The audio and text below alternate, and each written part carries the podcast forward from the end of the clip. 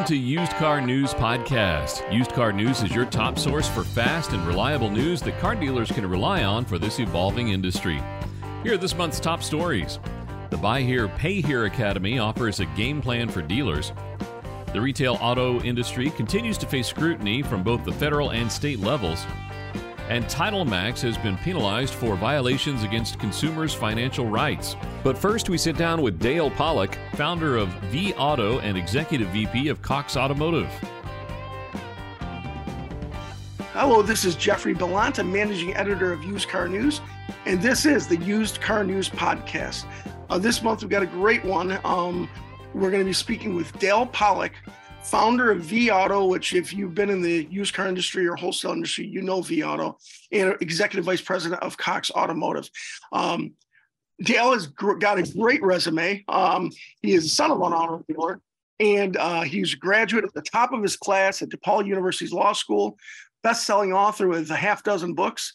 Uh, also, four-time winner of the American Jurisprudence Award, the 2010 Ernst & Young Entrepreneur of the Year Award, and a member of the Chicago Area Entrepreneurship Hall of Fame. But a lot of us might know him from last year. The National Independent Automobile Dealers Association named him into the Ring of Honor, which is a very small group, a very prestigious group. And in giving him that award, uh, the NIADA said that Dale is a pioneer of management, metrics, and technology in the auto retail industry who changed the way dealers look at inventory. He's helped countless dealers over the years with his investment minded approach to used vehicle management and has had a monumental pack on monumental impact on our industry. Um, and of course, going back, he did found vAuto in 2005, really a, um, a uh, huge sea change in the whole idea of vehicle inventory management. So, Dale, welcome. And I'd like to kick off, if I could, just you giving us a little bit about your background, how you got into the auto industry in general, and then move into the the, the vAuto, the, the the big deal that was vAuto. Sure. Thanks, Jeff, and, and good to be with you.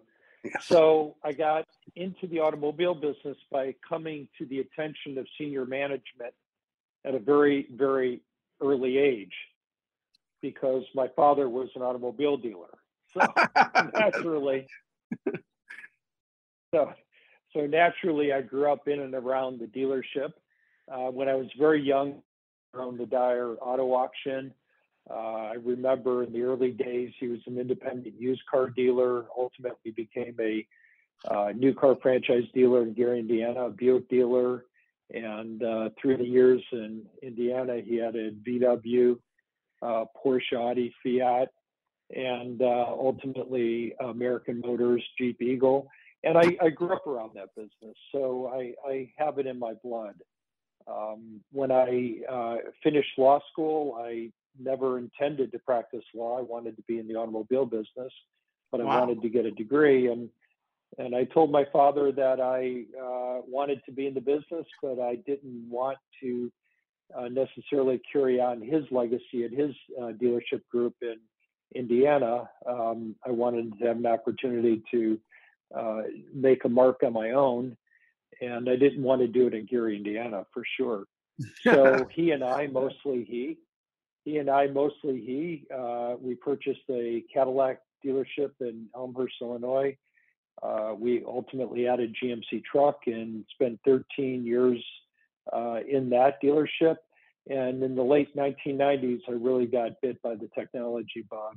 And I got involved with a very small startup company out of Austin, Texas called Digital Motor Works. We extracted data from dealer management systems and served it up to the new burgeoning internet website community, including cars.com and uh, ul- ultimately all the OEMs. And I really became enamored with the with the technology business so much so that I convinced my father that we should tell, sell the dealership and I would be full time uh, in the technology business with Digital Motor Works, which I was until we sold to ADP, which is now CDK. Uh-huh. And one of the conditions of the deal was one of the conditions of the deal, Jeff, was that I had to stay along with a few other key employees for three years under the new ownership of ADP, which I was happy to do. However, after a year, they fired me. and uh, I, uh, I, I basically went home and I had a vision in the early 2000s that one day, one day I had this vision that uh, people in the automobile business would appraise vehicles on a cell phone. And I created my initial solution, which was called Empower Auto, which gave the industry for the first time in the early 2000s the ability to appraise a vehicle on a cell phone, which at that time was not a smartphone. Holy So if cow. you entered a VIN number, yeah, if you entered a VIN number, you had to, if you recall, the uh, number one or number two keypad is Yes. ABC, DPF, and, and it was a nightmare. But I, but I created that solution and uh, called it Empower Auto. Had a very difficult time convincing anyone that they should appraise a, a, a car on their cell phone, and ultimately uh, saw the opportunity with the burgeoning internet and car sales. And I realized that dealers would have to price vehicles competitively if they were going to sell cars. And I saw the opportunity to create the industry's first pricing tool. And uh, I relaunched my Empower Auto Company into vAuto, and that uh, that took off after a period of time, and had the opportunity in 2010 to sell it to Auto Trader, the company owned by Cox Automotive, and I've been there ever since, and it's been an extremely rewarding experience uh, working with Cox. Uh, they're a great company. It's a great family, Yeah. and uh, they've given me a lot of uh, independence and a lot of ability to exercise creativity in terms of creating new solutions, which uh, obviously include um, the auto with the company they bought, but we also created a new car product called Conquest, a used car wholesale product called Stockwave, Yeah. uh, another wholesale acquisition product called Upside, and most recently Profit Time. So it's, it's been really a great journey. Holy cow. What is it about you, Dale, that you, okay, you started out as with the PhD, they say Papa had a dealership. Then you go to law school, even though you said you didn't want to be a lawyer, and then you go to tech. What is that? Is this about just creativity or the way your mind works, or what was that that that that path that brought you to tech? Well, I mean, you could say it might be somewhat of a short attention span, but you know, I, I just, I, I, I think that uh, probably being a retail automobile dealer was not my natural calling.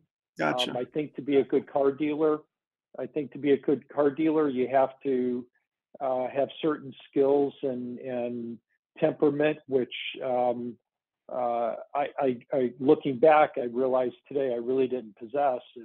Nobody could have convinced me of it back in those days that I wasn't cut out to be a car dealer. But you got to be uh, you got to be thick-skinned. You got to have a lot of patience yes. and uh, those are not two of my better skills. So I, I think I was probably never really cut out to be a car dealer, and uh, the the whole technology world really really bit me, and uh, it was exciting to me, and and I'm just generally a curious person, Yes. and uh, it it just the, the technology side of it came to me naturally, and then you know having the retail automotive experience, which I'd had for so many years. I saw the opportunity of the intersection of what uh, technology could do for the automobile business. Yeah, that's that's the key. I think. I think an, another guy with that tech knowledge, but not the the dealership background, maybe would have come up with this. So for vAuto, everybody knows it. What was it about vAuto that you saw that made it special or made it different than the way dealers normally bought and sold cars? Well, it was it was the arrival of the internet, and and really, I uh, I, I recognized that uh, in order to get traffic, dealers were going to need to have a presence uh, on the internet, and just being on the internet wasn't enough. They had to uh, merchandise themselves properly, and and obviously a key component to merchandising is is is pricing properly. But th- that that was that was the problem that that I foresaw, and that is that dealers really didn't have any tool by which they could um, analyze the market for a particular vehicle and price theirs in a, in a manner that would be attractive. What made vAuto the great company that it was back in those days is really a confluence of three things. first and foremost a strategy. Um, you know, software is never the answer to sustainable performance improvement in a business. Mm-hmm. It's it's a strategy, a proper strategy that's well executed. So it's a strategy, it's people, it's process. And what I envisioned in those early days is that while the uh, automobile business was very focused on maximizing average gross profit, I recognized that total gross profit was really the end game and that dealers could achieve more total gross profit if they were willing to take a little less on a per car basis and get more volume. So I created what we now know today as the velocity method of management. So it started with a different uh, strategy of, of used car management. And then it was supplemented by some really outstanding software. And then it was also supported by um, performance management. I, th- I think it's fair to say that we introduced to the industry the first concept of performance management, which is really drawn from my dealer days when I realized how many things we had bought from vendors that we never really used. Yeah. So I started the company with a with a philosophy that uh, even if I had great software uh, that was purpose built to drive a proper strategy, I started with the assumption that nobody would use it unless we helped them see the benefit of using it. So we created uh, the the industry's first performance management team, and it's a confluence of the strategy, the software, and the performance management that I think really propelled the company to its great heights. Yeah, I like the idea, and I you know certified Northwood University does the certified master uh, program and uh, dealer program at uh, NIADA, and some of those dealers who've been in the business you know, I think intuitively knew that it's turned. You know, I mean, it's the idea of turning, and but the idea of putting it together with the idea that it's not necessarily the most money. It is. It is turned. Uh, is interesting to me. And how did you? What was the philosophy about? Say, okay, this car may be a great car and it may sell, but this car in this dealership may not sell the same as a car, the same car in a dealership 100 miles away. Well, it, it really just started out with with uh, a very close friend of mine who was a bond trader. Mm-hmm. And talking with him one day, he said to me, he says, You know, Dale, there's really no such thing as a bad bond. There's only a bad price for a bond. Mm. And I thought about mm-hmm. that and I thought to myself, you know, that's really true with cars too. There's no such thing as a bad car. There's only a bad price for a car. Now, what is a good or a bad price for a car might vary and probably does vary from market to market. And maybe even to a certain extent, we know now uh, might vary a bit from dealership to dealership. But, but essentially, uh, price, while it's not the only driver of, of a vehicle's sales success, Mm-hmm. It is certainly one of the key core components of it. So, so it re- really came down to recognizing that there's no such thing as a bad car, only a bad price for a car. Yeah, that's excellent. That's really good. And um, for you, uh, you mentioned the confluence that brought these things together. Did dealers? How long did it take dealers to understand that? Because so many times we see, especially independents, they they go by gut or feel, and sometimes that gut or feeling is right. But how did you get them to say that your gut could be wrong and that your philosophy could be wrong um, your gut could be telling you something wrong in this thing, and this is what's right. It was really a, a, a very, very slow adoption curve. I mean, to some people from a distance, it might seem like the auto came out of nowhere, but in, in reality, it was a long, hard slog. When I first started out in the early 2000s talking to dealers about the need to price their vehicles uh, competitively because of the internet, uh, for years, literally for years, dealers told me they didn't need it because not all their customers uh, use the internet.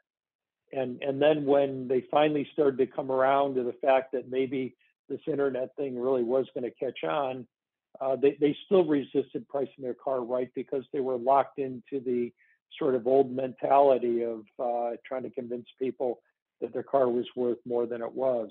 And, and I suppose probably the, the real breakthrough uh, moment perhaps was in 2006 when I was extremely frustrated mm-hmm. that, that very few people would see the value in my pricing software. and I had everything I owned invested in in that software, and I was essentially going broke. And out of frustration, and it truly was driven from frustration, where I felt like I wasn't understood in the industry, I decided to uh, write a book. And I was advised not to do it by many people because they felt that it would take away from me being in the market trying to sell the software. Right. And uh, I went ahead anyhow. I, I, wrote the book, and that was my first book I published in 2006 called Velocity from the Front Line to the Bottom Line. And that book went viral. And uh, as that book went viral, then for the very first time, uh, dealers started to call me instead of me trying to get an appointment with them. They started to to contact me. But I, I think what was going on in the market at that moment in 2006 was really what made the book go viral, and that was that uh, new car production had really uh, gone wild. There was just way too many used cars. The manufacturers were discounting them. It was the introduction in that era of, of zero percent financing and employee uh, employee incentives or employee purchase programs available to everybody. And essentially, it got to a point where there was no money in the new car business. So for the very first time, probably in decades, uh, dealers turned their attention to used cars. And when they turned their attention to used cars around 2006, 2007, they really didn't know how to be successful in the context of the new internet uh, shopping era. So, so my book really spoke to that. My first book spoke to that, and specifically to the issue of pricing. So again, it, it was timing, it was luck, and to a certain extent, just positioning myself in the right place at the right time. Boy, that is great. And that, you know, all the great business stories are kind of like that. It seems, you know. So I, I think maybe it's not luck because all those great business stories always say that it's luck, but it's not. I don't think. But you're right. Timing and and and the whole idea of uh, uh, the right time, the right place does help. Um, and then for the other thing regarding uh, cars, I always hear that dealers say the money is made when you buy the car, not when you sell the car, and, and not every dealer understands that. And then the other th- idea of like the guy who's got 100 cars on his lot, but he probably only needs to carry 25. Eh, is that part of that velocity, velocity or vAuto uh, thinking? Clearly, I, I, the, the, the first uh, point you referenced about making money when you buy the car was very much core to the um, to the initial product that I launched that I referred to called Empower Auto. Okay. When I when I talked about that initial software that I created when I envisioned people would be uh, appraising vehicles on their on their cell phone, what that initial solution, Empower Auto, actually did, in addition to giving them ability to get a value of a vehicle over their phone, I also scored, put a score on their appraisal decision, indicating whether it was a, a good acquisition or bad acquisition based on what they wanted to pay for the vehicle relative to its book value. So, core to the initial Empower Auto software was the recognition that you very much make your money when you buy the car. Now, the second point you reference about right sizing your inventory is is really only um, uh, a, a point that I've come to in my later years because what's happened in the car business over the over the past two decades is the rate at which a vehicle loses its net profit potential has accelerated. You know, the, uh, put another way, the clock has always been the enemy of profitability on a used car. Yes. But but in recent decade, the, the clock runs much faster than it used to because many more dealers have pricing tools and they're ever more inclined to make more price increases, more frequent price increases, and larger price increases, almost always in the downward direction. So the rate at which a vehicle in inventory loses its net profit potential has, has greatly accelerated. And, and for that reason, a vehicle really doesn't have a shelf life, a viable net profit shelf life as it used to for about 60 days. Today, the average vehicle in a dealer's inventory runs out of net profit potential somewhere around 30 days. You, you could sort of use the analogy of a piece of fruit that maybe uh, would, would be good for 60 days, now is really uh, perished after 30 days. So once you recognize that fact, then you recognize the next fact, and that is that if you want to make more money or avoid losing money, you have to reduce or eliminate the number of vehicles that you sell from stock that have been there over 30 days. And the only way you're going to do that is not to stock more vehicles than you sell in a rolling 30 day period. So that that revelation or that insight to success in the car business, not stocking more cars than you sell in a rolling 30 day period, has really been uh, an outgrowth of, of, of the recent decade in which vehicles depreciate much faster than they used to. That is that is great. I love that illustration of the fruit. That really, boy, that's a great illustration because it is hard to understand as a dealer when you buy these cars, you're gonna love them. You got to invest it. You don't want to lose money, but the idea that at some point the only question is how much money you're going to lose. And uh, and I always hear guys who are on the remarketing side or the auction side hammering dealers and say you got to turn, you got to get, you got to let go of it. And um and the and the and connected to all that, I'm listening to you talk about things that were a struggle for you to get in the market and other ubiquitous. You've got everybody thinks like that the green or the red on you know sell the car now sell the car later so that's just got to make you feel good that this vAuto did have a huge impact right and and the, the key there is is when when you're on the right side of logic even though it might be slow to, to, to be uptake you know on the uptake when you're out on the right side of logic it, it, it will never fail so, mm-hmm. so just sort of understanding the, the fundamentals properly and, and building software uh, that's purpose built to drive those types of behaviors, it, it is going to win. Uh, it, it may not, you know, be adopted as quickly as a creator might like it to, but at the end of the day, you know, rationality prevails. Yes.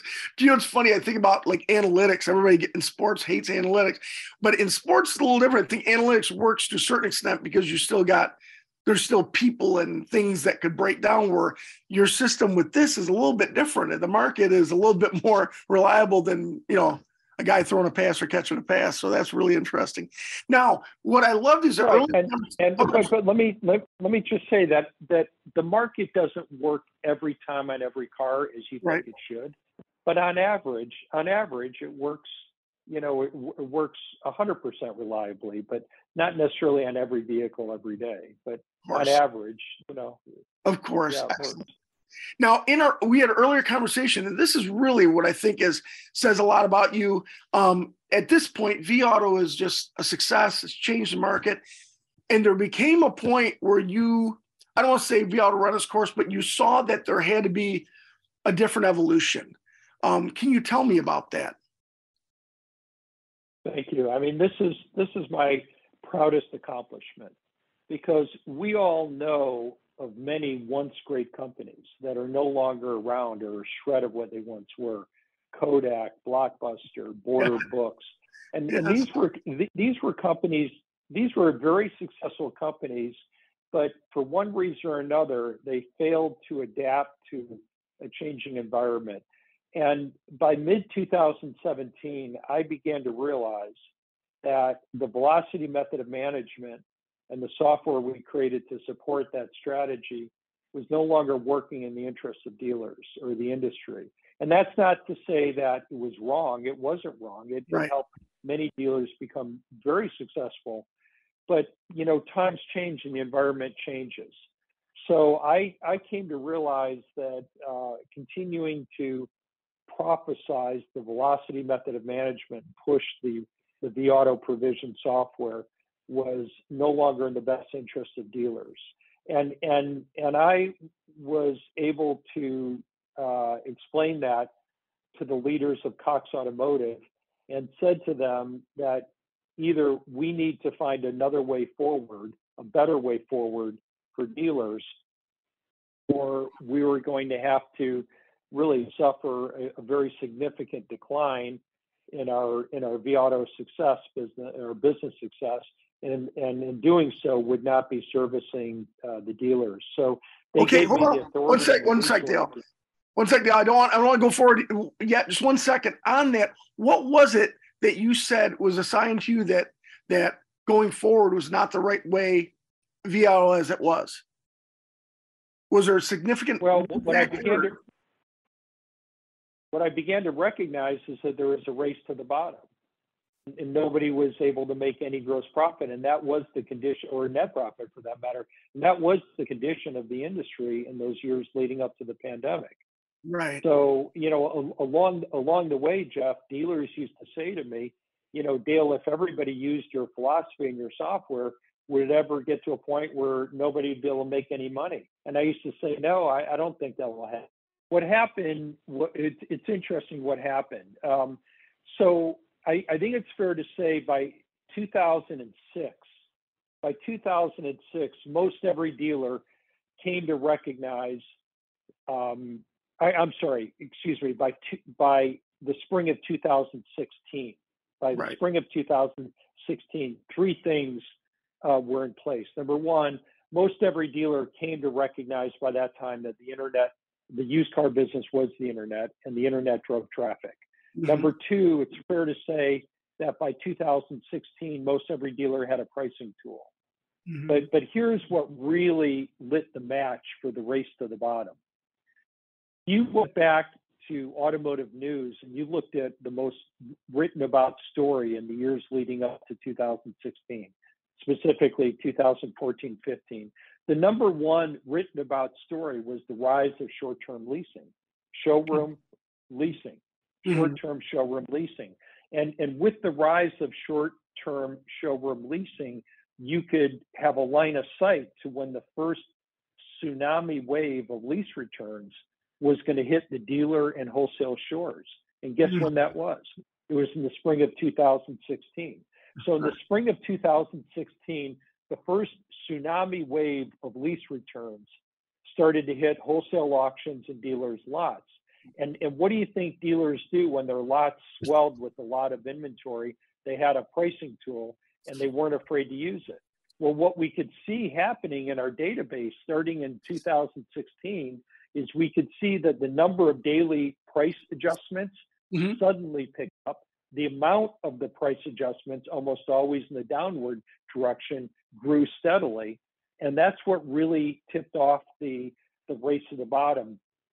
And then every, you know, every month thereafter, we kept seeing new waves of lease returns. So so dealers were really flooded with late model, high dollar used cars and they were desperate to get rid of them and the race to the bottom really took off so gotcha. that that's what made me realize by 2017 that our philosophy of velocity management and the pricing tool that we're selling was really no longer doing them a service how hard and then we're going to get right back where you were with with going to cox but how hard was that as a person this was your baby and you knew it was something you you tried to convince people to be successful it was hard to get over the hump become successful.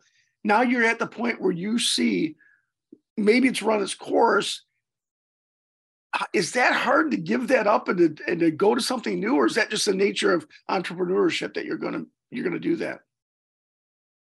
Well, it's really hard to give it up because, like you say, it is your baby. I, I, I built my reputation on it personally. I built a company on it, and and there was a lot of a uh, lot of revenue attached to selling and supporting that For software. Sure.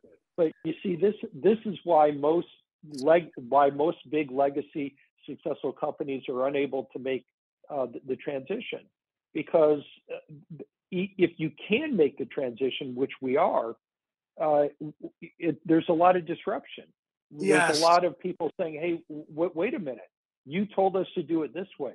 Now you're telling us to do it that way." Are you doing it just to sell us something new? I mean, also, I mean, it's it's very disruptive. It's very hard, and I'm very very proud of Cox Automotive because at that point in time, I was no longer just an independent entrepreneur. I was still an entrepreneur, but I was inside of a very large, structured uh, company that that did not necessarily have to see it as I was seeing it. For sure, fact, yeah, they had definitely. every incentive perhaps not to. But but much credit to, to Cox Automotive. You know, they're, they're a 120 plus year old family run company. and and their head is truly in the right place. And when I explained to them why it was the case that we're no longer serving the interests of the dealers, and I showed them that we actually found a better way forward, they said, "We have your back. Let's go out and do the right thing for the industry, knowing that it would be disruptive, and it has been disruptive." But so, what is the change? Really, what is the change? Yeah. Well, you see, what we had by 2017, 2018 is, is we had a couple things going for us that allowed us to find a better way forward. Number one, we had a database yeah. several million used car transactions from doing business with dealers over the previous decade. And we also had the benefit then, as we do today, of some really brilliant people. Mm-hmm. And, and what we began to, to understand through a lot of data uh, a- analysis and discovery is that we could predict we could predict the return on investment of a vehicle based on its profile before it actually sells while sitting in dealer's inventory. And, and, we could predict its ROI outcome better than 90% of the time. And, and that was really the big breakthrough because once you can identify the characteristics of a vehicle that actually predict or reflect its future ROI potential, then what you can do is you can work with that vehicle on a varied basis, hence the name of our new strategy, which is variable management. And the reason we call it variable management is now instead of taking a one size fits all approach to every vehicle, which essentially is what Velocity did, Velocity, if you really boil it down, said price every vehicle as competitively as you can, as fast as you can, the more turn, the better, as if every vehicle is the same. But what we now understand are the unique characteristics of each vehicle, which actually have a large predictive um, aspect to how they're going to perform from a return on investment standpoint. And once we can understand those individual strengths and weaknesses, we can adjust our pricing approach such that that vehicle can optimize its full return. And the analogy that I would give you to help understand this concept, Jeff, mm-hmm. is parenting. Is parenting you know, if you're a good parent, does that mean you give your kids all the same things or treat them all the same? No. The concept of being a good parent is that you have the ability to recognize in each child their individual strengths and weaknesses and hopefully have the ability to give each child that which they need to realize their full potential. Well, now through data and data discovery, what we can now understand is that every vehicle on our lot holds a different return on investment potential. And, and therefore, what we're going to do with variable management, not velocity management, is take a varied approach to each vehicle in a pricing aspect such that we can optimize its return on investment. So you might ask, what's that different pricing? Well, we've always believed that there should be an age policy. But hmm. now what we know, because we know better, is that it no longer makes sense that every vehicle has the same age policy. Mm. There's some vehicles that we need to turn faster and other vehicles that we can afford to turn a little bit slower for the sake of higher profitability. And today we know pretty well which vehicles those are. And now we've created a pricing algorithm, and I want you to listen to this very carefully. Okay. Today, we can today we can predict the probability of any vehicle selling at any price in the next seven days with a very high degree of reliability. Let me repeat that. We can predict the probability of any vehicle selling at any price in the next seven days with a very high degree of, of, of, of reliability. Now, we don't want every vehicle to sell in the next seven days. Right. We'd be leaving a lot of gross on the table. But what we do want is we want each vehicle to sell in an appropriate period of time to optimize its return on investment. So what we're able to do today is to provide a recommended price range on every car every day. And if a dealer were to accept the price within that range from day one, what would happen is they would sell their best cars in an average of 50 days, their next best category in an average of 40, their next best in an average of 30, and their toughest cars, the ones that are most distressed, they would be turning in an average of 20. And, and when you get that 50, 40, 30, 20 based on the four categorizations of vehicles, what you will have done is optimize your return on investment. Jeez.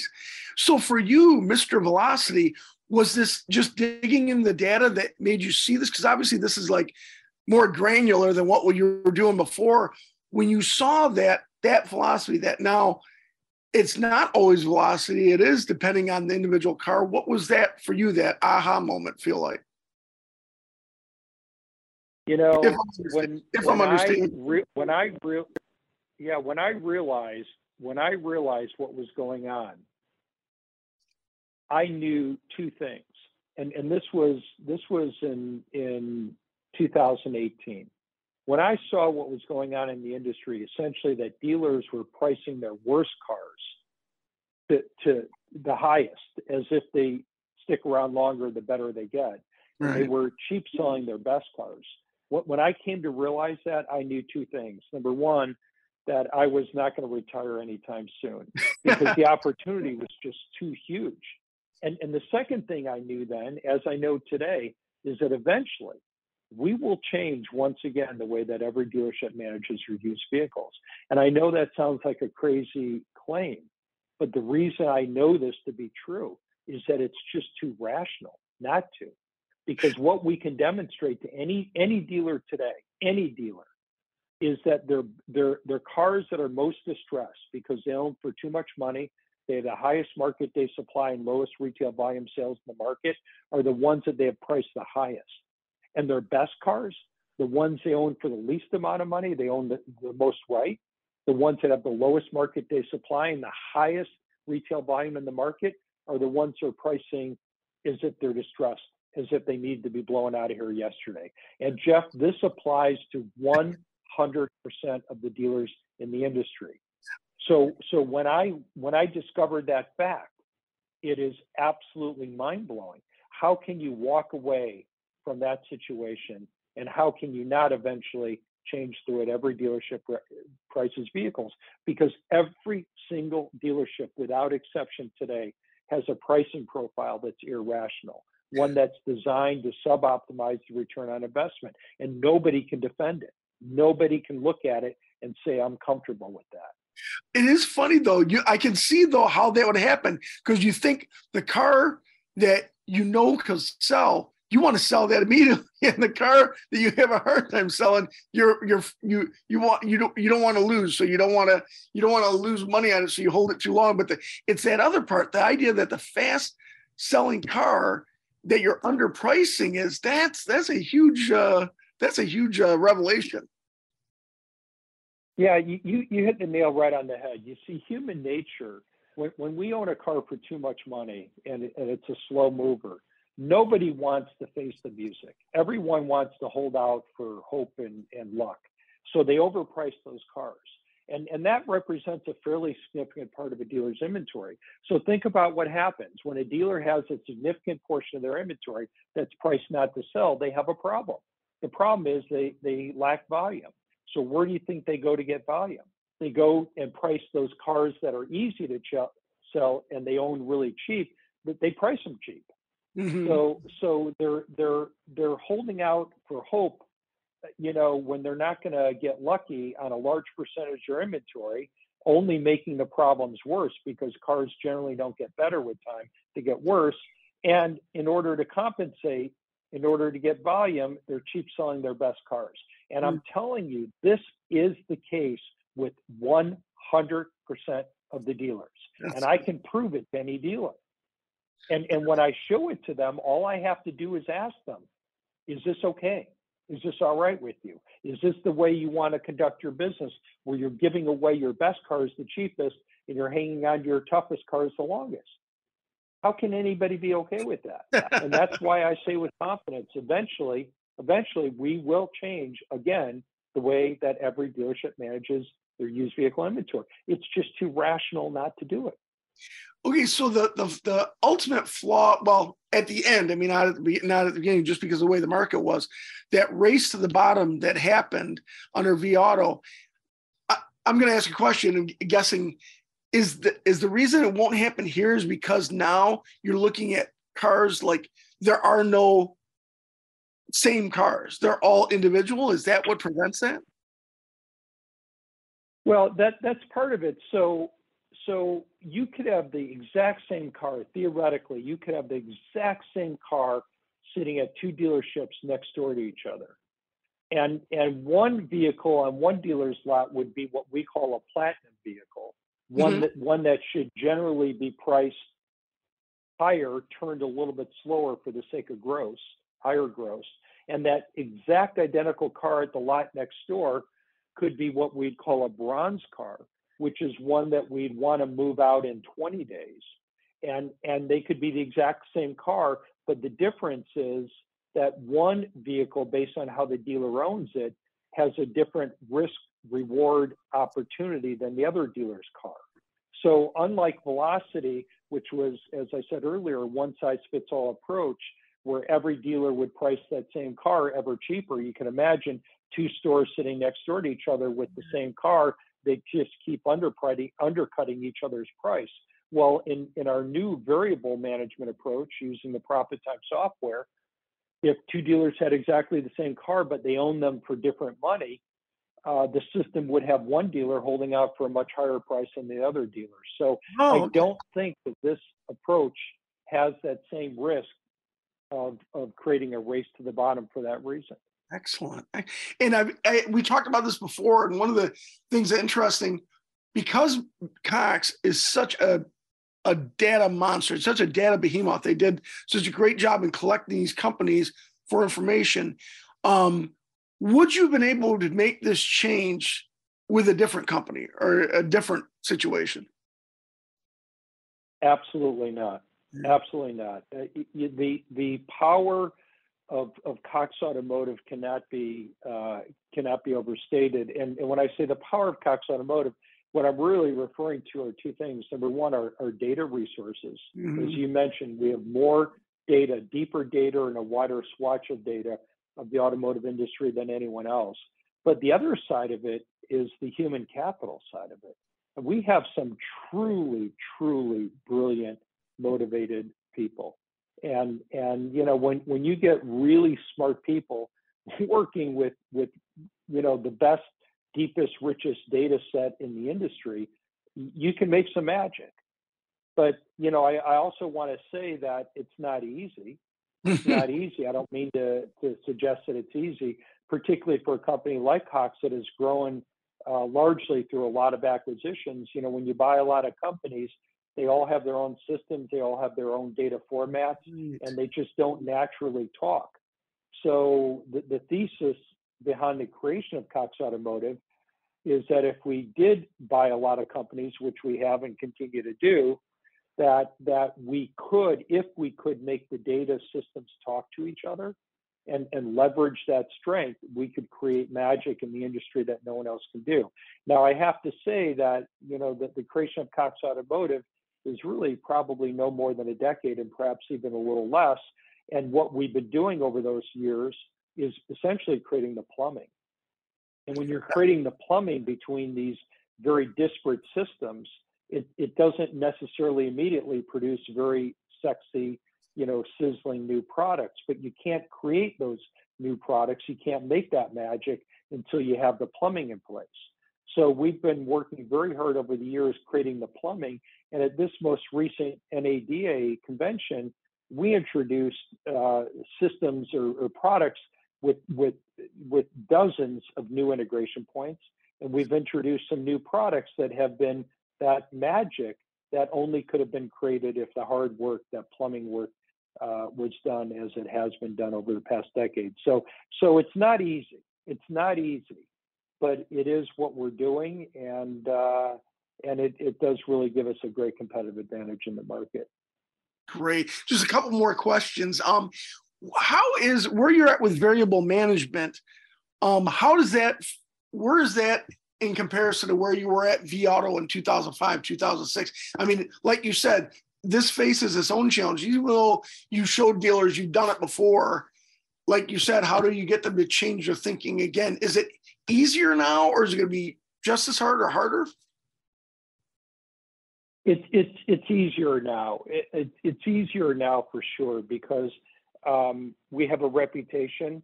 Mm-hmm. Uh, we have built up a lot of trust, and and I, you know, today as we speak, and it's uh, the beginning of March 2023, I, I think we have roughly 2,200 dealers using variable management and our new profit time system.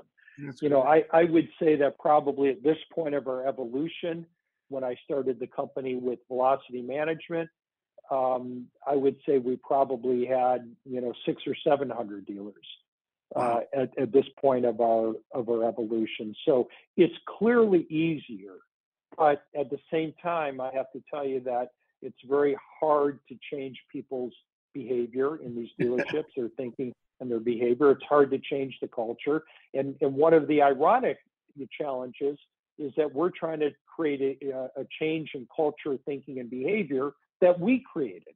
So so now right. saying, wait a minute, wait a minute, Dale, you're the one that told us to do it this way, and now you're telling us we should do it a different way.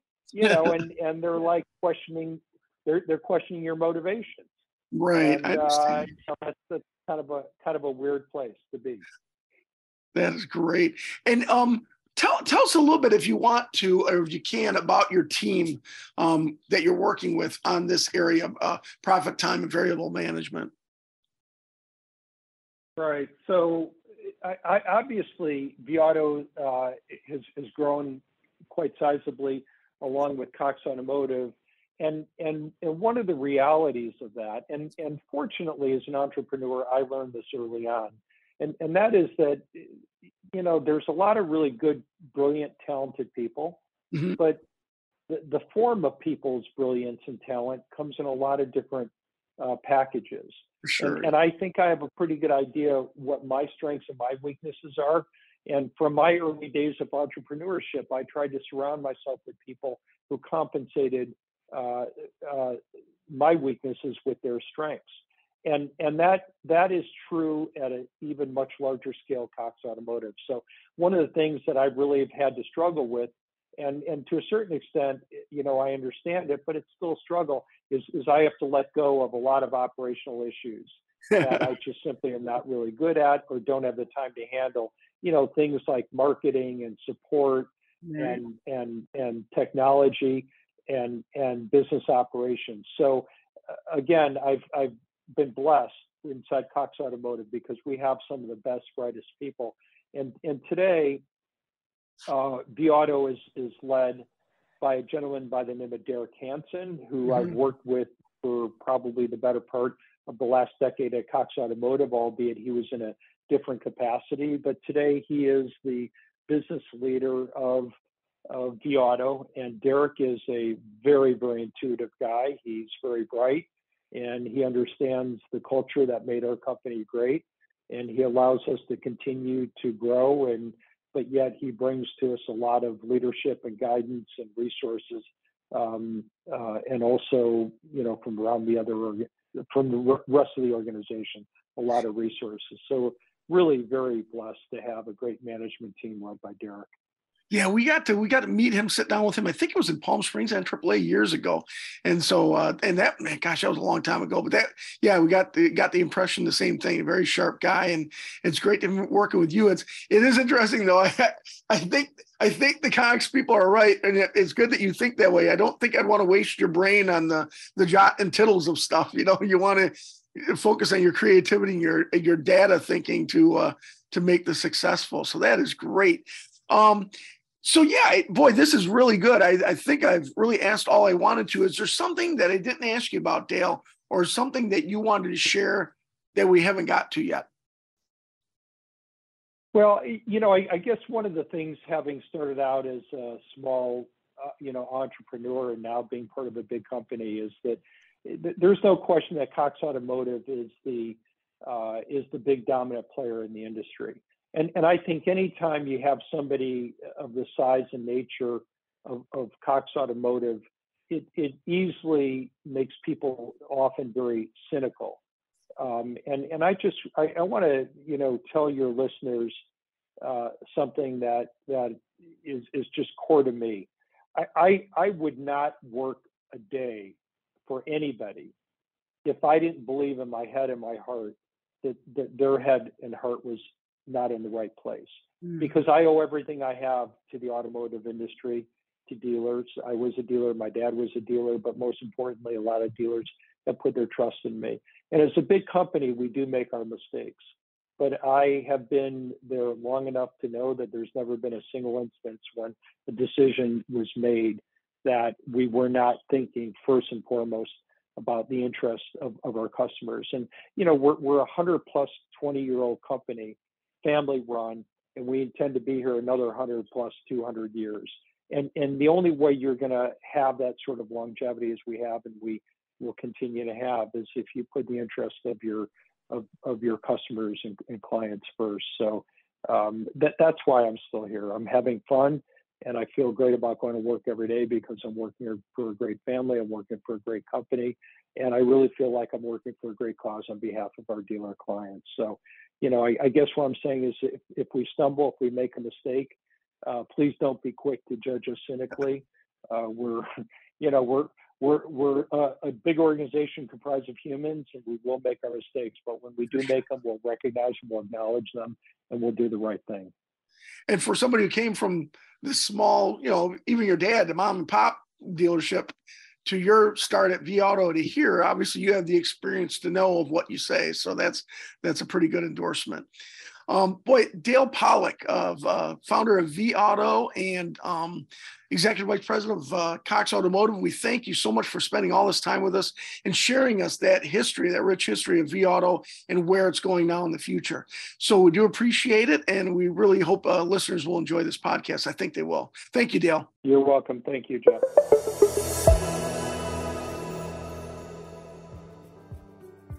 Auto dealers seeking education on the buy here, pay here industry spent a couple of days in Dallas last month for the National Independent Automobile Dealers Association's Buy Here, Pay Here Academy.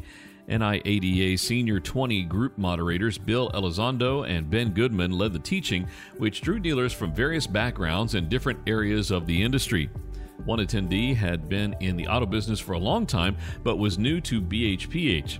Another individual came from the franchise side and wanted to understand what this BHPH segment was all about. Elizondo said, At the end of the day, if they can understand the buy here, pay here industry well enough, they're going to be able to help the people they're doing business with who are doing buy here, pay here today. The Academy presented a big overview of the BHPH business and discussed how to navigate the various parts of the business that help make a BHPH dealer successful. Sessions on sales, operations, collections, and benchmarks were some of the topics.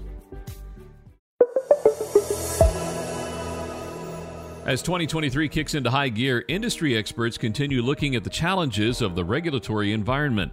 Ignite Consulting's Steve Levine, partner and chief legal officer, said he's seen a definite, appreciable uptick in regulatory issues. Things seemed to end quietly on the regulation front at the end of 2022. Levine remarked that it was almost too quiet. Levine heard about a complaint against a leasing company accused of making deals that were retail installment contracts, not leases, and another situation where regulators were picking apart convenience fees. Concerns over regulatory issues typically relate to federal agencies like the Federal Trade Commission, the Consumer Financial Protection Bureau, and the Equal Employment Opportunity Commission. But Levine says the issues he sees popping up are coming from the states. Levine also spoke on a New York issue where, as he said, regulators are saying lenders cannot just look at a potential customer's income when dealing in car loans. It's not about down payment as much as it is about weekly or monthly living expenses. The other proposed rule that Levine blasted was the FTC's proposal to ban non compete clauses, which it claims presents an unfair method of competition. Levine said it's so broad there's no carve out for the sale of businesses.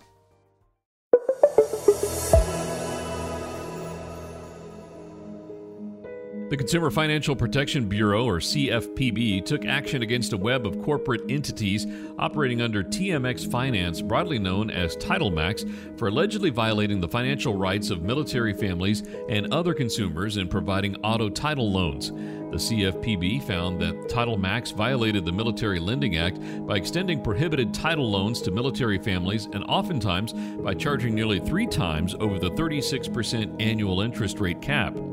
The CFPB's news release stated TitleMax tried to hide its unlawful activities by, among other things, altering the personal information of military borrowers to circumvent their protected status. The CFPB also found that TitleMax increased loan payments for borrowers by charging unlawful fees. The CFPB's order requires the company to pay more than $5 million in consumer relief and a $10 million civil money penalty. TitleMax's headquarters is in Savannah, Georgia, and it's engaged in the business of extending short term, high cost consumer loans that are secured by borrowers' vehicle titles. According to TitleMax, consumers can receive a title loan of up to $10,000. TitleMax is privately owned and currently has more than 1,000 locations in 18 states.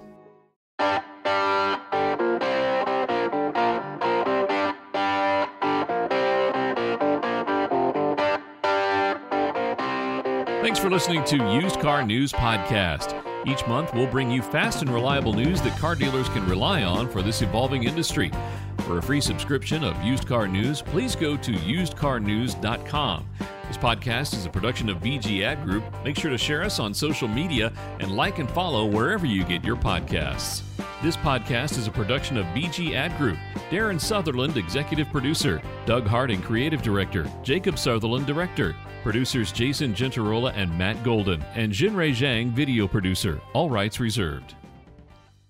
Want to save up to 80% on steep new tire prices? Premium used tires, like used cars, are a safe and affordable option when purchased from reputable sellers like Champ Tires. With more than 40,000 tires in stock, all you need to do is go to champtires.com to find the exact size, brand, and model and tread depth you need. Every tire is inspected and air tested, and shipping is free. This savings tip works when you need to replace one, two, or even all four tires. Shop at champtires.com today.